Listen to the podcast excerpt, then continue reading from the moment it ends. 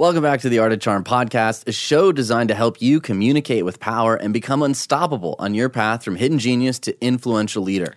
We know you have what it takes to reach your full potential, and each and every week we share with you interviews and strategies to help you transform your life by helping you unlock your X factor.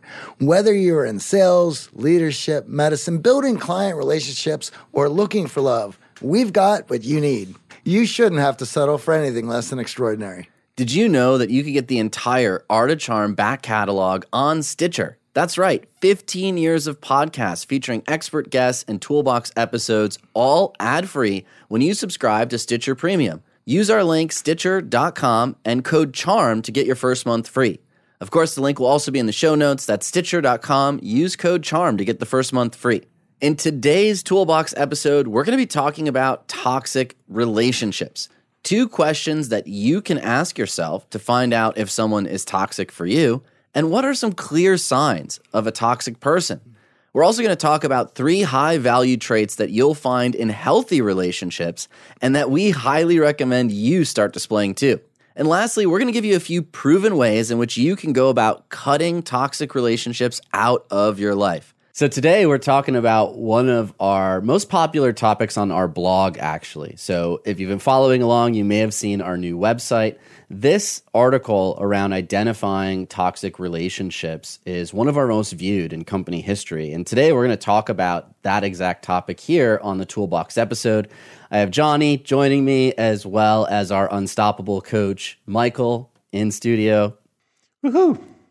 Thanks for joining us. Let's kick things off, Michael. I think first and foremost, we have to really define what we mean by toxic people. And I know in the comments to the blog, there is a lot of debate over what makes someone toxic. So let's start with our definition first, and then we have a couple caveats. Yeah, so there is no very official definition for a toxic person or a toxic relationship. So the one that I propose or the one that I use as a guideline is is that person taking away happiness and purpose from your life. And that usually makes them fairly easy to identify. You either, either take a, a hit on your happiness or on, on your purpose. And most of what you'll, the, the role you'll most likely see those toxic people in is that uh, they usually speak up the moment you propose a change. You want to cha- make a change in your life. You want to get a promotion. You want to work on your health. You want to get a business started. What, whatever that change might be, and and that's when those toxic relationships usually show that that red light, and they and they step in, and they they step in usually for for two reasons. the first one is sort of subconsciously um, egoistic. The moment I change, you, AJ, might feel a little bad because you should too. Right? The moment I say, "Hey, AJ, I'm going to the gym. I signed up for this like ultimate ultimate membership, whatever," and the other person now might think, "Okay, this puts a little bit of pressure on me," um, and and the other the other way that toxic people show up is that they um, they are worried that you leave their life. If I start going to the gym every day from here on out, and then I'm going to eat salad for the rest of the week, um, maybe our nights in the pub are a thing of the past, and that's when you know they they again usually unconsciously um, throw a wrench into the gears to try and stop us developing. It's certainly an important point to make that it's not necessarily coming from a place of malice most of these toxic relationships are not going to be sociopaths. They're not going to be people who are actively out to harm you, but it's subconsciously they're either feeling judged based on your change and a change in your relationship, or they're feeling afraid that you are going to leave them behind as you're evolving. And I know we've talked about this a few times on the podcast, but I love to think of our lives as seasons. And there are going to be people in your life that are in the right place for the right season. And as you change and grow, they may no longer be a great fit for your life. And two caveats that we always talk about when it comes to toxicity number one is that it's on a spectrum. So there are small and subtle ways that someone can be toxic for you, holding you back from the change you're looking for, or holding you from reaching your purpose. Or they could be really actively pursuing damage to your physical or mental well being. So, as we go through today's episode and we start identifying some of these signs, really take a look at not only the people in your life, which is easy to do, but also take a closer look at your own behaviors and the way you're showing up in relationships. Because some of us may not realize that we're showing up in toxic ways with other people. So, this is not necessarily a judgment on just those in our life. This is a great opportunity for you to self assess and take a look at how you're showing up in the relationships that matter in your life. The last caveat we love to make is that toxicity is context dependent. What does that mean? Well, it means that just because you're toxic for me doesn't mean you'll be toxic for Johnny or doesn't mean you'll be toxic for Michael. So when we label a toxic relationship, we're not saying that person is terrible and no one should be friends with them. We're just saying that we want to limit our exposure, our time, our effort, and energy in that relationship as it is damaging our mental health. It's crossing boundaries and it's not allowing us to grow in meaningful ways. Well, I want to add to this as well that it certainly doesn't have to be somebody who's malicious or has malice towards you to be toxic, as, as you were mentioning, but they're subscribed to a worldview that's incompatible with your worldview. Therefore, they have values that are important to them that go against your values or at least rub against them in the wrong way. And so if you don't share a worldview and you're not striving for the same values, well, it's difficult to grow together. It's difficult to see the world in the same manner. And this is why values and creating uh, some things like company culture around values is so important because these are the things you lean on. And when you have strong values, you don't even need rules. Uh, we understand what's important to each other, and then I can observe those same values for myself as well as those same values for AJ and Michael. And if those values are different, it's going to be difficult for us to get along or see things in the same way. And the way values show up is consistent behavior patterns. So don't look at one offs. We're all human. We all make mistakes. We can all let our friends down from time to times, or we could be let down by the humans in our life. But values show up in consistent behavior patterns. So, what we're looking for here is over time, is this person adding happiness to your life or is this person taking away happiness from your life? Can they not be happy for you? Or are they accepting of your values all the time, sometimes, or never? And if it's really never, if you're constantly butting heads over your values or when you're uh, announcing your goals or sharing what your aspirations are with people, and they are constantly judging you or criticizing you. These are the signals that we're looking for when it comes to toxicity. But I know I've had bad days. I know I've let my friends down it, from time to time. It happens. So we're not here to write anyone off just based off of one action or behavior. I want to give an example of this that we've all contend with. So in this company, we have myself, Michael, and AJ here doing a Zoom. And we all value time and we all value being punctual. That's important to us. AJ and I are both from the Midwest, so that's sort of ingrained in us from living in. And I'm uh, German, so here we go. yeah. Thanks for ruining my joke, Michael. I was going to get there, but um, so these things are incredibly important. And so this allows us to get along very well. However, if we have a teammate who is not interested in punctuality, show or or sees time as important as we do, we're going to have a direct conflict.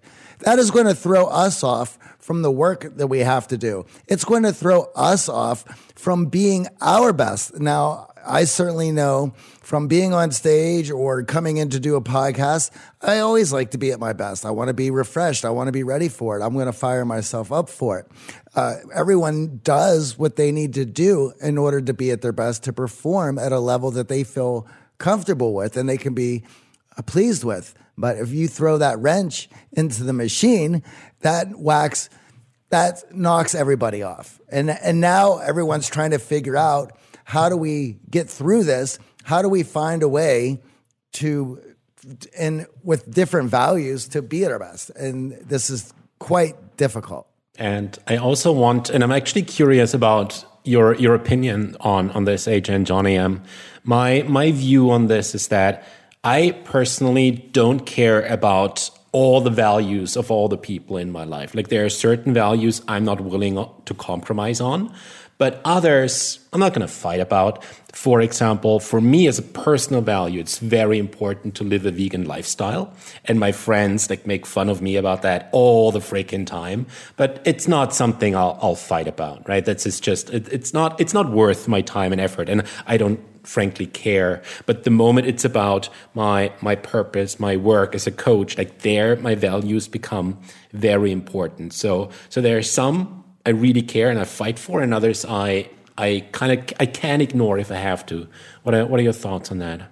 I completely agree when it comes to hobbies and passions. I don't need you to love golf. I don't need you to be an F1 fan for us to get along.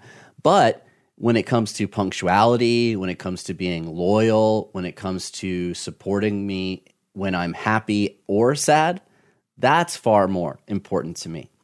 And it's funny that we're sort of now sharing personal anecdotes because I think we've all been in that situation where we have created expectations in others around these values. We've looked for them to reciprocate in ways that we show up in relationships. And then when we haven't found it, we've felt let down, we've felt hurt.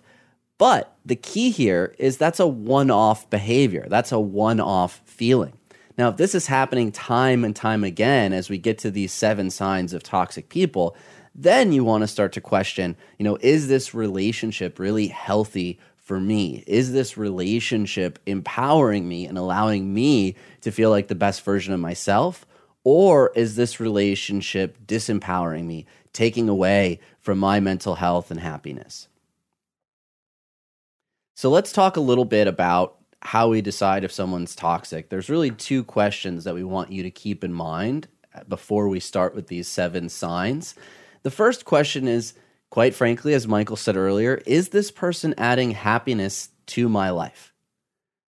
Now, hopefully, this is a fairly easy question for you to answer as you go through your social circle, as you think about the people that you're spending time and investing your efforts in and those relationships. And this includes friends that might be local that you can actually hang out with on the weekends and, and watch F1, or this could be your workout buddy or the people that you're interacting with in your clubs, in your meetups, even virtually. So there are going to be moments where people, as I said earlier, will let us down, might cause us to feel unhappy or to not enjoy our happiness. But is this a repeated action time and time again? Is this someone who is taking away from your moment in the sun or your ability to enjoy life. And if it's that is the case, then you have to start to ask, okay, well, have I done a good job communicating? Have I been clear in my communication and my expectations or boundaries with this person? And sometimes we haven't done that. So it's hard for the other person to balance how they should show up for us and I know you were sort of nodding your head there, Michael, around this this happiness in, in your life. Okay. Actually, actually not. I was just being supportive. I was just being loyal. Thank you to adding to my happiness. All right. So, in that, right, we have a gut feeling around happiness. You should know when you're happy. You should start to feel when you're unhappy. And is this person that you're in a relationship with? Are they showing up and allowing you to fully express that happiness? I know as we've talked to some of our clients, they're at times embarrassed or they don't feel comfortable sharing what they're super excited about, whether it be comic books or video games or F1 racing. And just because they don't feel comfortable sharing, they're not creating space for those relationships in their life to blossom. So, are you hiding your happiness from people in your life? Are you hiding those moments when you really feel alive and you're excited and enthusiastic? Uh, if so, that could also be a sign that this person isn't the best fit for you and isn't the best fit for a relationship. The issue there is vulnerability. And for a lot of people, they have been demoralized when it comes to sharing their vulnerability, sharing their excitement. And because of that, they don't even know when they're excited.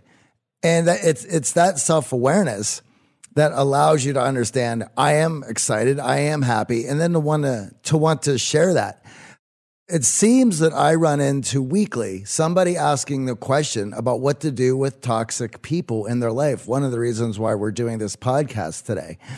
And for me, when you ask that question, it's almost a no-brainer. You've you've already decided that this person is not worth having in your life. This person is making you unhappy, but yet you're trying to figure out a way how to keep them in your life. So you're living life in a reactive manner, which eh, to be vulnerable, to be excited, to go after your dreams in order to make all of those things happen, you have to live proactively. You can't live re- reactively and then hope that things pan out in a, in a good way, that the dice f- fall your way. Uh, you have to make those things happen. And being self aware is the first key step in that. In order for us to get in touch with our self awareness, we need to have a goal. And we need to be honest with ourselves why we haven't hit that goal or what we need to do to reach that goal. Specifically, being honest with ourselves or what are low value behaviors that we exhibit that drive other people crazy, that we exhibit that may make other people uncomfortable or awkward or walk around on eggshells. And I'm, what I'm speaking about is low value behaviors. And one of the things that we discuss and that we've centered this company around is becoming a, a high value person, which is a journey in and itself, one that never ends.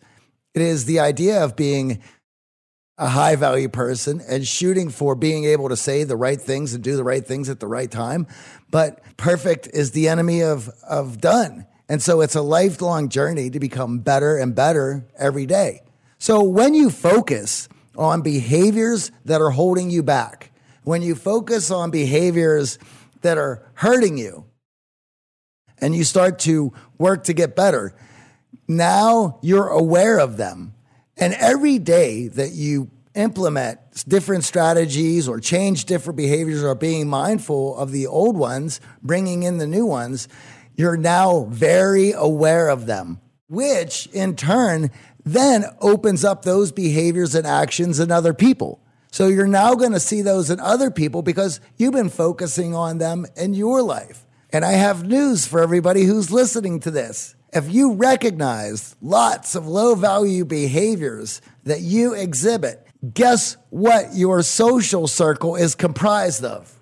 A lot of people who exhibit those behaviors because they can relate to you. You're in the same sort of mindset and headspace to where those behaviors are acceptable. So then when you remove them and you're striving, then you begin to see those in yourself. You start to see them in other people. And then you realize what you have just crawling out of a social circle where low value behaviors are acceptable because that's what attracted everyone to you. We attract what we are. What if you knew when people wanted to connect with you? Or even when someone was interested in you for a potential relationship. The fact is, it's possible to have this ability and to gain it quickly. We call this seeing the matrix, and it's a key reason why our coaching students experience such quick results. Many times after just one X Factor Accelerator call, because they discover what to listen for and how to recognize the signals that open the door for influence and persuasion. And when you have this knowledge, you instantly change the way you interact with people. You begin communicating with confidence because you remove all the doubt and fear from your mind. I just received this message in our WhatsApp group from a student, William, who just returned from a trade show in Chicago, an event he previously attended and dreaded the entire time. This year, though, not only did he make sales, William just felt more confident than ever when presenting his company's products. So much so that he ended up taking out a woman he met while doing a product demo. William saw her at a post party event, walked straight up to the group she was in. Next thing you know, they went out to dinner at a nightclub the next night. Outcomes like these is why we're so passionate about having you join our X Factor Accelerator group. Once you see the matrix, you realize just how many opportunities you were missing out on sales, relationships, new social circles, promotions, even leadership positions. This happens to everyone. Yet the good news is, when you start viewing your daily interactions with a different lens, knowing how to take back those missed opportunities becomes crystal clear. We then accelerate this process for you, often just in your first call, by diagnosing the blind spots preventing your breakthroughs. So the change happens really fast. The bottom line after 15 years and 9,000 plus clients, we know how to get you results fast. You'll see it happen the moment you join X Factor Accelerator because we start every call with members connecting and sharing their wins. We want to share your wins with our community. So, are you ready to unlock your X Factor and see the matrix? Apply today to join our X Factor Accelerator at unlockyourxfactor.com. Start seeing results immediately and build high value relationships inside our private community. UnlockYourXFactor.com. Apply today at UnlockYourXFactor.com. Which leads to our second question, which is Is this person accepting of my values and goals? So, if we think about that first question, is this person adding happiness to my life? We are not hedonists. If you listen to this show, you know that we are not just about the pursuit of feeling good. We understand that happiness is linked to the journey, not the destination. And that's an important second question because there will be times where, yeah, sure, in the moment, having a cupcake might make you happy. But if your goal is losing weight or your value is competing against yourself to reach that half marathon goal, then eating that cupcake in the moment and your friend putting it in front of you, or in Michael's case, a juicy steak, might not be a friend who's actually in support of your values and goals might simply be there for hedonistic reasons to indulge you feeling good in the moment, which is not to be confused with happiness. And sometimes we need that extra push from that workout buddy to remind us what our goals and values are. And we need that extra push from a person in our life if we are facing self doubt, if we are facing intense self criticism, to remind us and to show us the compassion that we need to get through that. And I think this one, this second question really hits to the core. I think it's easy to get caught up on the first one and just be like, okay, well, I want to surround myself with people that put a smile on my face. But as we know, life is not just around happiness. There are a lot of emotions that come at us through life. And are the people that you're surrounding yourself with aligned on your values, aligned on your pursuit of becoming high value as we define it, aligned on the goals that you have in your career, in your personal life, in your social life. And that second one can be hard for some of us to find, which is what a lot of our X Factor Accelerator members enjoy about the network that we've built. Because when you surround yourself with people who are accepting of your values and your goals, you reach those goals faster because you stay aligned, you stay on track, you don't have those moments where not only does your criticism creep in, but the criticism of your friends, family, coworkers creep in and can somehow cause us to get off track, to fall off of our goals. Now, here's the thing that does not mean that they share the exact same values or the exact, exact same goals. I can be supportive of Johnny going after a creative endeavor of putting together an album based on his pandemic experience, even though I'm not creative, even though I'm not a musician, and that's not important to me. That's not my value. Much like Johnny can be supportive of me trying to get better golfing and trying to compete against myself to unlock a skill that I want to enjoy for the rest of my life. And Johnny doesn't necessarily have to enjoy golf to feel that way to support me. So that's important to realize. We're not looking for, oh, does this person put a smile on my face and do they exactly align with all of my values and share them completely? Because if we were to do that, we know that that would lead to just a handful of people out of the 6 billion people on this planet. So we want to make sure that we're also open and accepting of our friends' values and of their goals. And as Johnny said, as showing up, not in a low value way, taking attention from others, begging for that approval and acceptance, competing for it, arguing over it, or the other low value behaviors we've talked about on this show before. So let's jump into the seven signs of toxic people. And as we go through these, as I said, this is a bit of a self assessment exercise as well. So think about your closest friends and not only how they show up for you, but reciprocally, how do you show up for them? So, Number one, The first sign, and this one I think will resonate with a lot of our listeners who have struggled with toxic relationships, they try to control you. People who aren't in control of their own lives tend to want to control yours. They look for ways to control others in order for them to feel better. And these will either be through overt methods or subtle manipulation, but the result is the same. You are controlled, you're pushed in directions that you don't want to be in. It's that friend, that enabler, that friend who encourages the second drink or the third cupcake or tells you, just stay out. You don't have to go to Barry's boot camp in the morning. Why do you have to go on that long run? We're having so much fun right now in the moment. And that control is not respectful of your goals and values. Over the last 17 years, we have launched our fair share of online courses, coaching programs, and finding the right platform has always been a challenge. They say if you do what you love, you never work a day in your life. But if you're an entrepreneur, you know the hard work that comes with it. That's why you need Kajabi. Kajabi makes it easy to run your entire online business from one platform so you can focus on what you love creating. Kajabi is the ultimate all in one platform that helps creators and entrepreneurs build successful online businesses by unlocking predictable recurring revenue. No matter your niche, Kajabi makes it easy to turn your skills, passions, and experiences into enriching online courses, exclusive membership sites, subscription podcasts, thriving communities, personalized coaching, and more. The best part Kajabi doesn't cut into your revenue because everything is owned and controlled by you. So keep 100% of what you earn. And with Kajabi, you also get robust analytics, easy payment options, email marketing tools, and customizable website templates, all built in. You don't even need a huge audience to make sustainable income. There are thousands of creators on Kajabi making six and seven figures with less than 50,000 followers. Right now, Kajabi is offering a free 30-day trial to start your business if you go to kajabi.com slash charm. That's K-A-J-A-B-I dot com slash charm. Go to kajabi.com slash charm and join the creators and entrepreneurs who have made over $7 billion.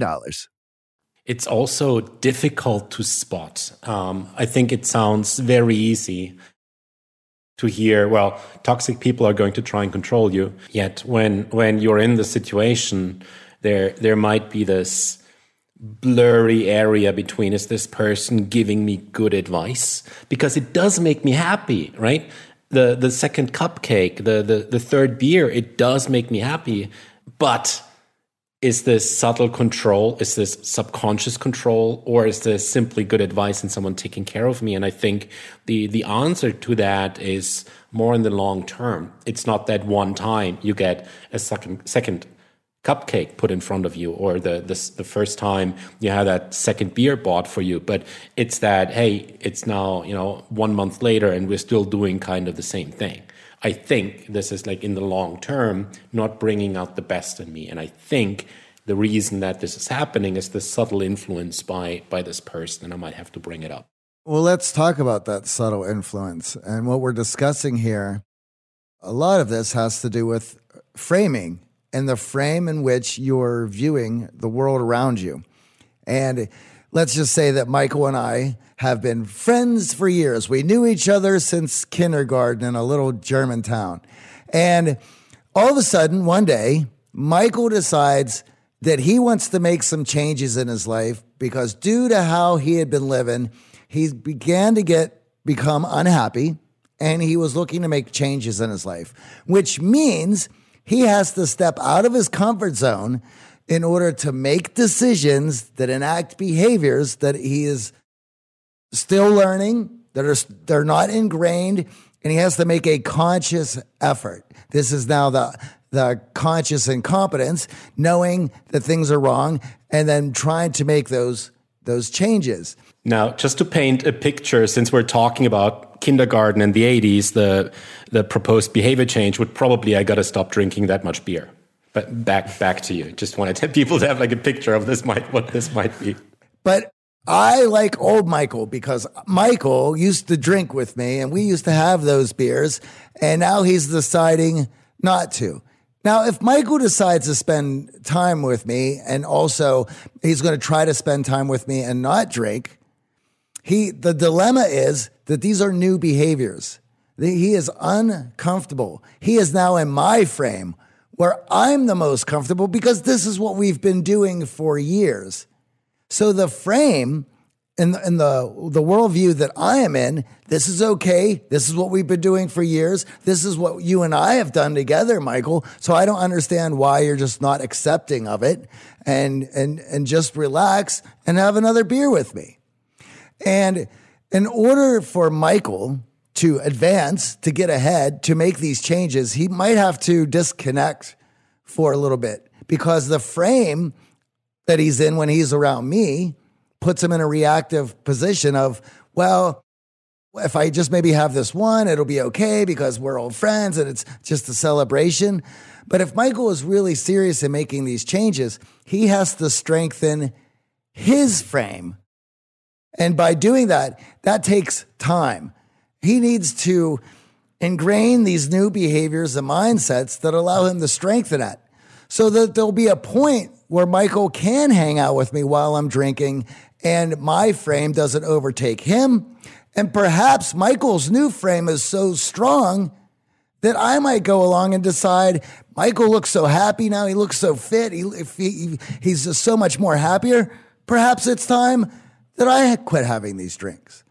But that that battle will go on, which is why it is important to not only understand your actions and behaviors and, and be aware of how they affect you and others around you, but also to understand the behaviors and actions that you're trying to leave or readjusting from your old social circle and why it is difficult if you continue to be involved in that social circle, the fight that is on your hands. And that fight takes takes effort, it takes energy.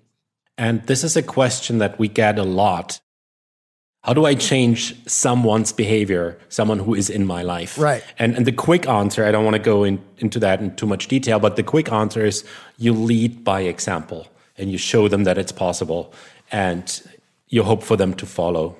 We'll talk about this in our second sign, but I just want to give two examples that people will subtly try to manipulate you that you might not realize is happening. So if we take that example, one would be love bombing would be showering Michael with love and telling him how much fun you have when you drink with him and how he's such a fun loving, gregarious guy when he has a couple beers. And you miss that about him. You just really miss how much fun it was with Michael in the pub.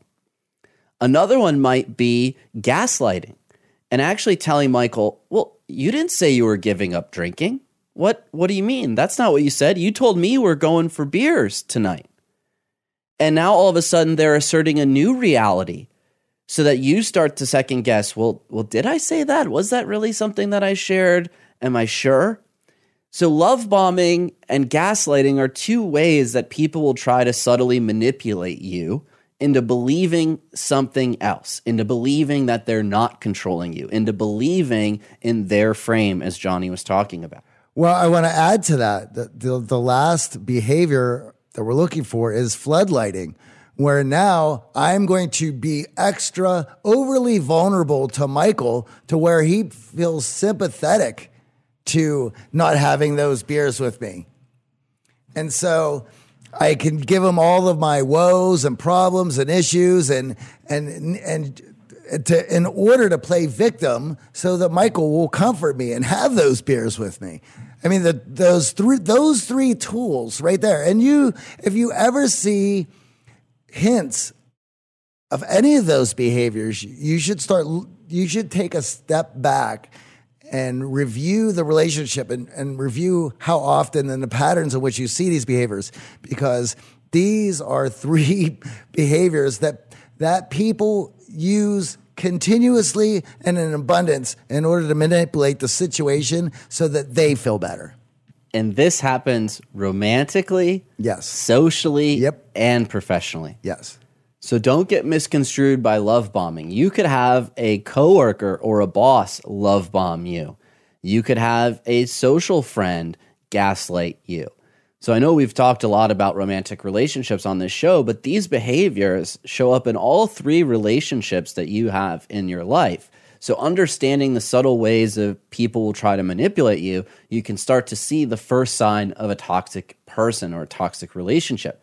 The second one is what Johnny was getting at. So now you start to realize okay, maybe I am being controlled. So, what do you do? You set up some boundaries and you say, well, you know what? It's just easier if we grab lunch for me to avoid drinking altogether. I don't like being in pubs. I don't like staying out late. I have half marathon training in the morning. Let's grab lunch. So now you've asserted a new boundary. You said, you know what? It's just easier for me to grab a salad with you at lunch and we can catch up and I could hear about everything going on with you. In a second sign of toxic behavior, they will disregard that boundary. They will rally all of your friends for a night out and make you feel bad that now you're only going out for lunch with them. So you're always telling someone, stop behaving in a certain way, and they just continue. And listen, respecting the boundaries of others may not happen the first or second time you assert a boundary because it is a new behavior in your relationship that you are establishing. But they should make effort to understanding and respecting that boundary if you are met with criticism over that boundary, if you are steamrolled and they completely disregard it, that's a clear sign that this person is a toxic person and not helping you reach those goals or mind those values that you have. I would also like to add that understanding a boundary is not absolutely necessary. Like if I set a boundary, it's not my job to over hours and weeks explain to you why I set it. Like this is the boundary. I expect you to respect it. I will try to make you understand it. But if you don't understand it, it's still my boundary. There's still no discussion around this. Yeah, very important point. If you're finding yourself constantly arguing over the new boundary, they're disregarding it. Yes. Now, the third sign is they take without giving. Now, we're not saying all relationships are based on giving. And you've heard us interview Adam Grant. We talked about his great book, Give and Take. We believe that being cooperative is a high value behavior. So if you find yourself in a relationship where someone is constantly taking from you, the bill comes, they're constantly underpaying you find that they're constantly asking for stuff for you. Borrow your car. Let me get that PS5 game. Hey, can you cover this bill for me? And you never see any reciprocation in all of your giving. It's probably a toxic relationship. Giving and taking is part of any friendship, but it should balance itself out over time. It shouldn't require a note in your phone to keep track of every dollar and cent spent in the relationship, but you should feel on the whole that you're walking away as an even exchange.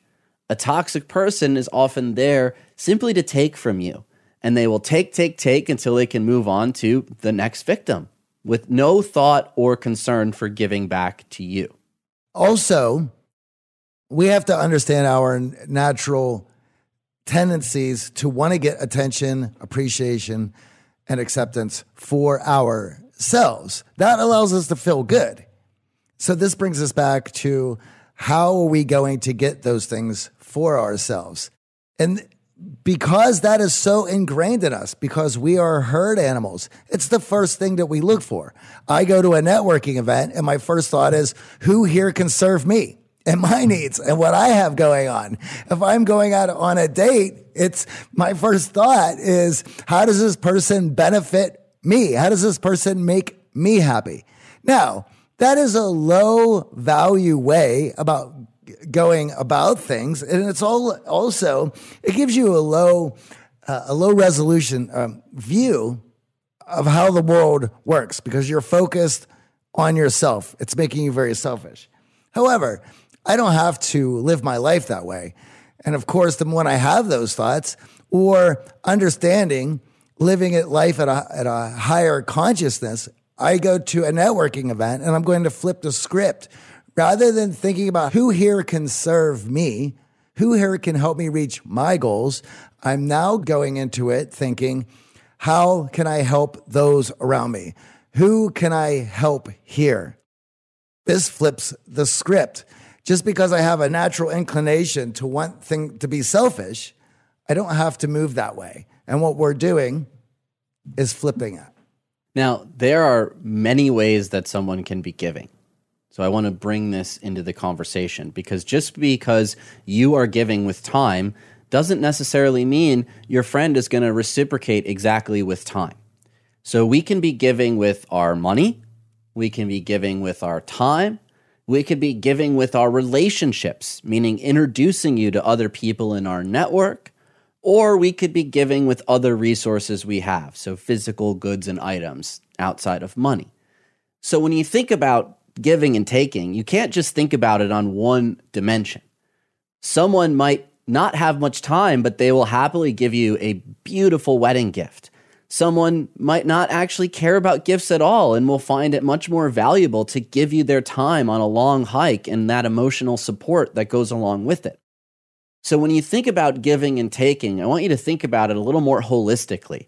Just because you show up in one of those four dimensions in your relationship, or maybe two or three, doesn't necessarily mean that you're going to get that exact reciprocation back from the people in your life. But on the whole, if they're looking for you to constantly give on those four dimensions without any thought, appreciation of what it is that you've given, and it's consistently taking, then it's time to start asking Am I in a toxic relationship? Now, the fourth sign, they're always right. Always right. They're going to find ways to be right even when they're not. And they're going to go back to those three tools that we talked about of manipulation, gaslighting, floodlighting, and love bombing to get you to see that they couldn't possibly be wrong, that they didn't make that mistake. They rarely, if ever, admit they messed up, miscalculated, or misspoken. They shove responsibility onto everyone else in their need to feel right. AJ, have you ever met any of these people?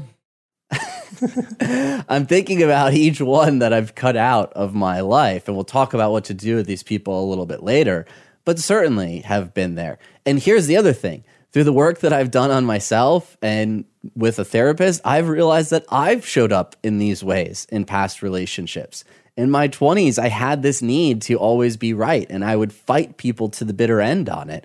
And I'm sure some of those friends who've moved on and, and are no longer friends with me would label me as toxic in those situations because I wasn't mature, because I hadn't grown to an understanding that it's okay to be wrong and there's not this need to be right. But that was ingrained in me from a young age. So that battle was raging inside of me through my 20s, definitely. It's a difficult thing to learn and to use it in a music, a musical context. When you get into a room with a bunch of other guys and you're creating together, you're collaborating, you want the best ideas to prevail. And there's an old mantra that that we would always use that it's not about any of us, it's about the song. The song takes on a life of its own, and you want it to be the best that it could be. So then everyone starts contributing, and it's not about you making sure you get your time or your part gets picked. It goes to, well, it's not about whose part is best. It's the, whose part is best for the song, which gives it a hierarchical way of looking at it. And then you want to contribute to it. But with that, you have to be okay that what you brought in doesn't make the cut. And that wasn't easy when I was young. I, you know, I always wanted it to, to be my riffs and the things that I had brought in. But as you get stronger and as you get better, you realize that there are, there's there's better parts and, and, and people are bringing in different things and that you become okay with that.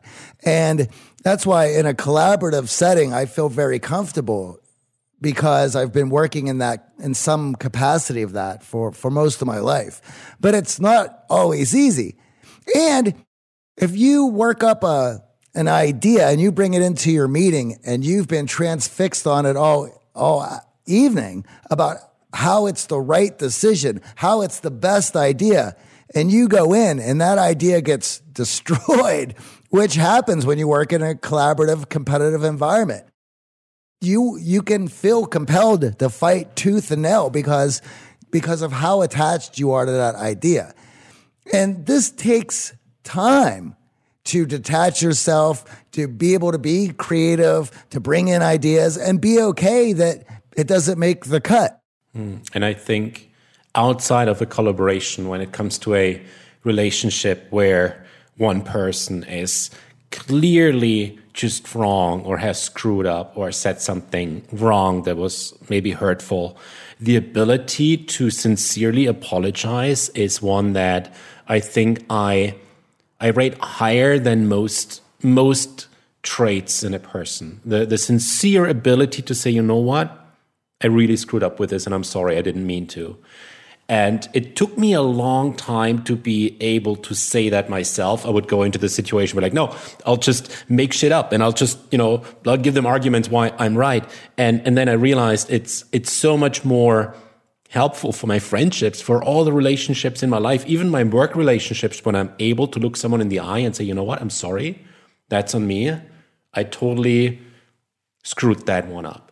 And, and it's something that I regard insanely highly in, in other people as well, because it takes real confidence and courage to do that this is also where skills building comes into play. The idea of being a good salesman and learning how to debate and how, how to present your ideas with the best context so it has a fighting chance. This is skills that need developed. And if you've been listening to this show, you certainly have learned some debating skills and some sales skills that will help you sell your ideas. That's how you present them is a big part. And if whether or not they're going to make it to the top. Admitting fault is something that I've personally had to work on. And at first, as Michael was sharing, and as I shared in my 20s, it was easier to research all the possible reasons that I could be right and all the possible contexts that, if you think about it, would make me right. But at the end of the day, the relationships that I value the most were the ones that were repaired through a sincere apology. Now, we're only four of seven into the list here, and I want to let you in on a little secret. Michael and I enjoy putting together this episode, and we've put together a cheat sheet for you of all seven signs as well as how to become high value. You hear us talk about it a lot, but how to become a non toxic person yourself. You could find this cheat sheet for your phone at theartofcharm.com slash toxic. So please continue enjoying the episode and you'll get your free download at theartofcharm.com slash toxic. Let's talk about the fifth one because four and five kind of go hand in hand. They aren't honest in their need or pursuit to be right. They're often lying. And we Johnny's shaking his head because we've we've encountered this in business partners, in friends. This need to constantly tell a tall tale, to spin and spin and spin. And we're not talking about just little exaggerations or face saving white lies. We've all been there. We're talking about blatant, repeated acts of dishonesty, spinning a story from whole cloth, leading you down a completely different path, all to, again, take advantage of you, to get something from you, and even embezzle from you. Those levels of dishonesty are toxic. This goes with gaslighting, where you're trying to create an alternate reality that where the other person has to second guess the reality that they have shared with themselves. And this gets you in trouble because when you're able to do that, you are preying on weak people. The frame, their framing isn't very strong. They're relying on you for safety, for help, for comfort. And if you are gaslighting them or creating an alternate reality, you do not have their best interests of comfort and safety in mind. You have manipulation in mind. And also, I think there there's something to be found in this not being honest. And one is it's a downward spiral because the first time you had to lie through your teeth to reinforce your argument, you can't back out anymore, right? Now the now the the apology is needs to be ten times stronger because not only do we have to say, oh, okay, I, I did something wrong, but then I blatantly lied about it. So that first step of dishonesty is leading you down a, a dark spiral really quickly. And, and something that I find interesting about this honesty is also what does it say about you that there are certain things you don't want others to know? Right? The fact that I don't tell you that, um, okay, so I'm making stuff up because this is not the place to share like secrets with, with millions of downloads. Um, but what if I if I eat junk food this evening, but then at our meeting I'm going to lie into your faces and tell you no no no this is all like super healthy food all the time. What does it say about me that I don't want to admit to the fact that every once in a while I'm eating junk food? Right? It's it's a very interesting question to ask, and and it usually is something that will violate your own values and goals, and you know it does, but you still do it anyway, and that's that's what causing the the dishonesty. Absolutely, one kidnapping story becomes two, and all of a sudden, tall tales are being told, and you have to check in with others, and you're like, what is honestly going on here? Which leads to the sixth sign that they love to be victims they accuse everyone else of being dishonest, right? To hide their own dishonesty. They claim everyone else around you is lying to you. They claim that everyone is out to get them. That we need to team up to take on the world because they're this ultimate victim. Toxic people love to revel in being the victim. That's how, as Johnny said earlier, they will use floodlighting, they will use sympathy to get what they want from you. They'll find ways to feel oppressed, put down, marginalized that really aren't so clear. And sometimes it'll be excuses, sometimes it'll be rationalizations, sometimes it'll be out and out blaming of others, pointing the finger at everyone else, pointing out all the other times that someone else has done something wrong. I think this one really goes uh, best hand in hand with with the seventh point um, because I think vict- it, it's different to difficult to decide is this imaginary victimhood or real victimhood right? Is this is this person really struggling with something or um, is this person blaming it on someone else so they don't have to take and here comes point number seven they don't have to take the responsibility. And that really is the crux of the matter to me because for example like you and I, I, speak about this in my in my tedx talk i talk about the fact that my disability is not my fault. And and if i i could easily be the victim of it but the thing is that i'm willing to take responsibility for my health. And and that is the change in and of itself because i would have had a very easy time just sitting at home uh, being the victim going on welfare, not not doing anything with my life, and people would have said, "Oh, this poor guy, this is so sad." But but the fact that then comes no, that it's no one's fault. No one caused this. Um, let's bring in the responsibility to change it, and I think that's the, the the question: Do people take responsibility for their situation, whether they caused it or not? Um, that separates the the, tr- the the false victim from the from the true victim. Now let's talk about high value traits of a non toxic person. You have the seven signs, and as we said earlier, there is a spectrum. Let's be honest, we all have character flaws. My character flaw might actually be the need to be right. So, looking at your friends, say to yourself, Do I accept this character flaw in them? Do I accept this about them? But if they're showing seven character flaws, if they're repeatedly making you feel bad for your values, your goals, or any of your happiness, they're a toxic person.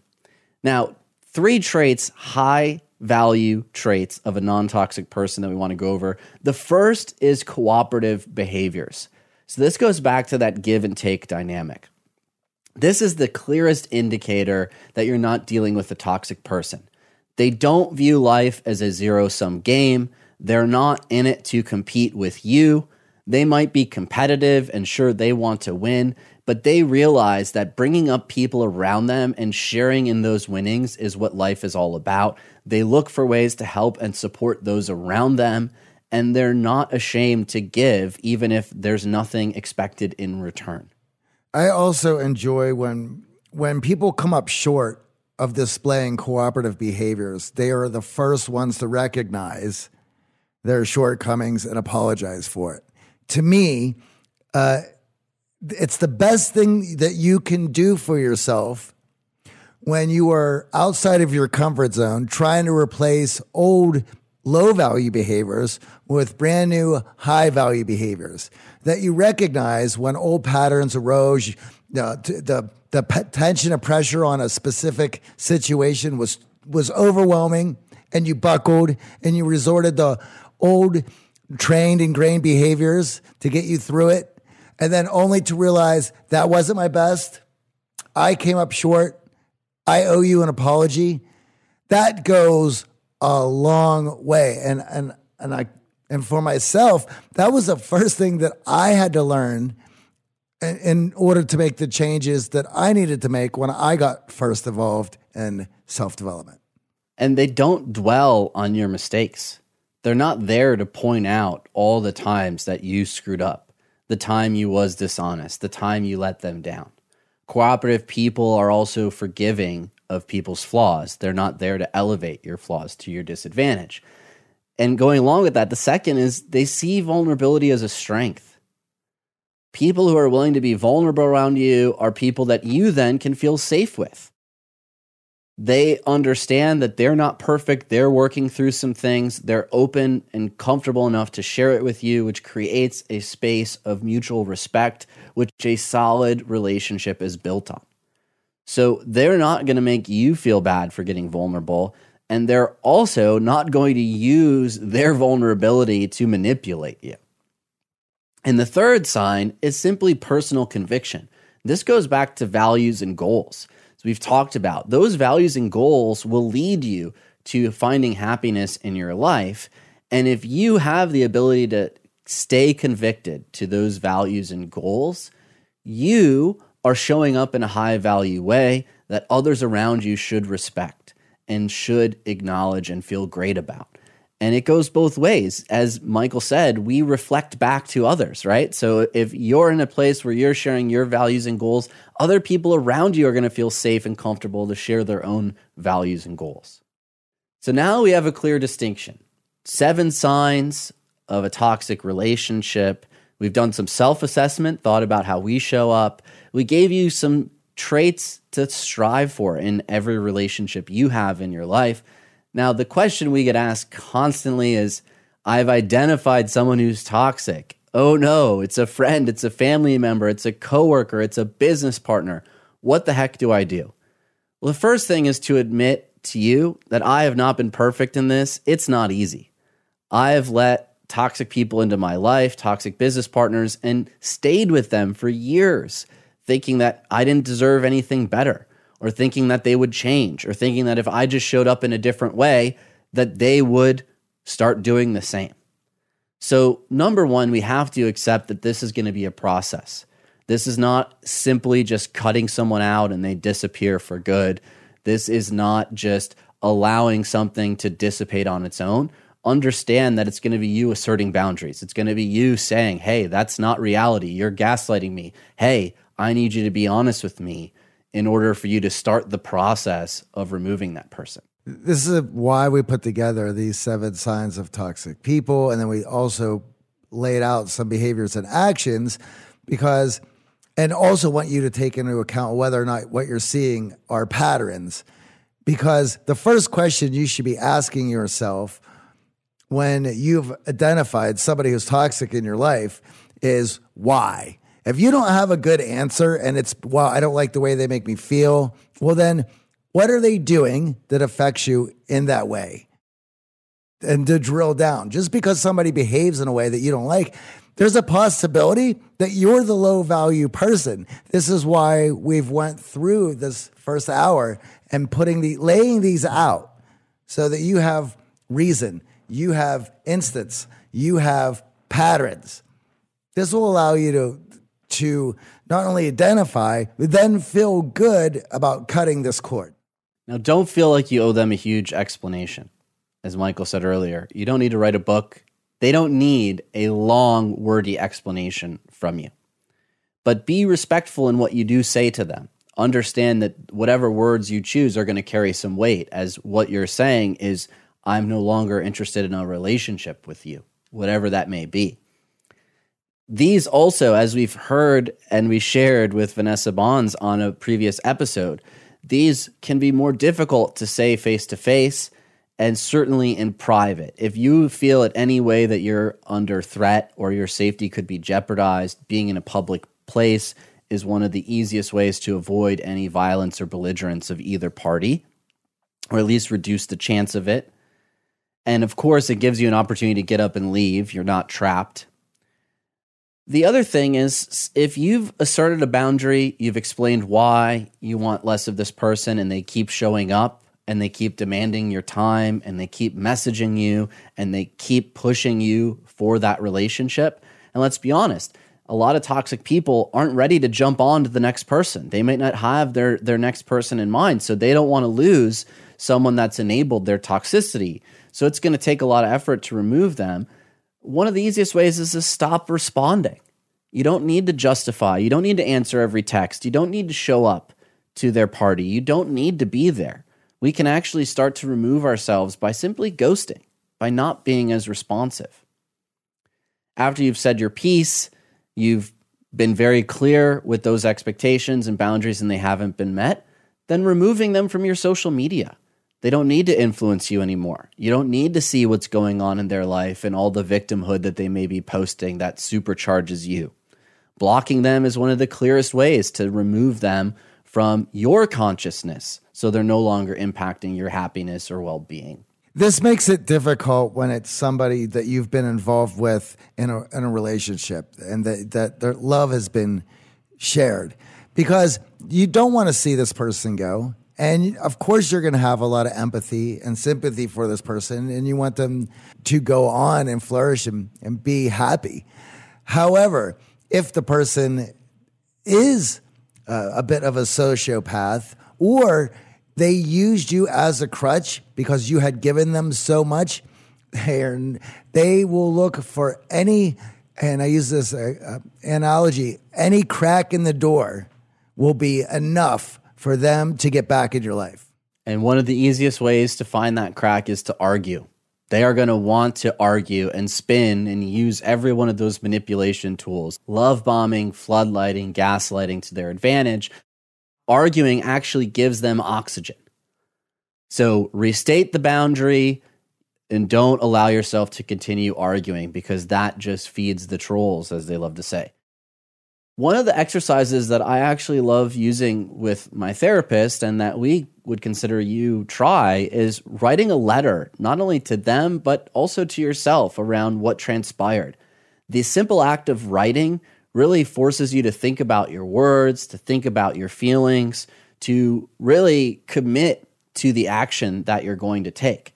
And you don't even have to send the letter. I've written a couple letters now to people that I just wanted to move on from the emotional baggage, the toll and toxicity that I faced. I didn't mail the letter, I don't have their address, but just writing the letter alone allowed me to process those feelings and emotions to a, a comfortable place of letting go. And the last piece, and this is something that I think comes up quite a bit with family, is creating distance instead of separation. We're not saying divorce from your family. We're not saying cut them completely out of your life, which I know sometimes family members are toxic, but creating some space and distance, not being there for every party, not being there on the holidays, not being there to answer the late night calls or when they're constantly finding themselves in a bind is a way for you to create the distance that you need for self care, self respect, and to allow yourself to find that happiness that we all deserve. So this was a jam-packed episode. Michael put together a little cheat sheet for you. You can find it at theartofcharm.com slash toxic. It's a great reminder of the seven signs, both for you to look at in the way you show up and the relationships in your life. Any closing thoughts, gentlemen? This is such a difficult topic, such an important topic, and such an uncomfortable topic where a lot of things that we teach at the Art of Charm come together from having your goals and values clear, being able to have a large social circle, and then have the conversation skills to get across and set those boundaries and assert yourself. And then just keep your your social garden healthy and growing in a way that that you want it to. Because there's there's there, step one is to become so likable and value driven that you bring people into your life. But as as people that have gone through the program realize that you can get really good at this fairly quickly. And the next step then is to be able to you know take care of your garden and not just let it let it grow wild I love ending on that social garden metaphor because, as we know in a garden, if you leave the weeds to grow, if you leave the toxic relationships unabated, then what ends up happening is they take over your garden and you can't have the time and space for healthy relationships. I know it's painful to remove. Each and every one of us has had to do it, but the time and space and energy you'll get back to invest in new relationships the process is worth it.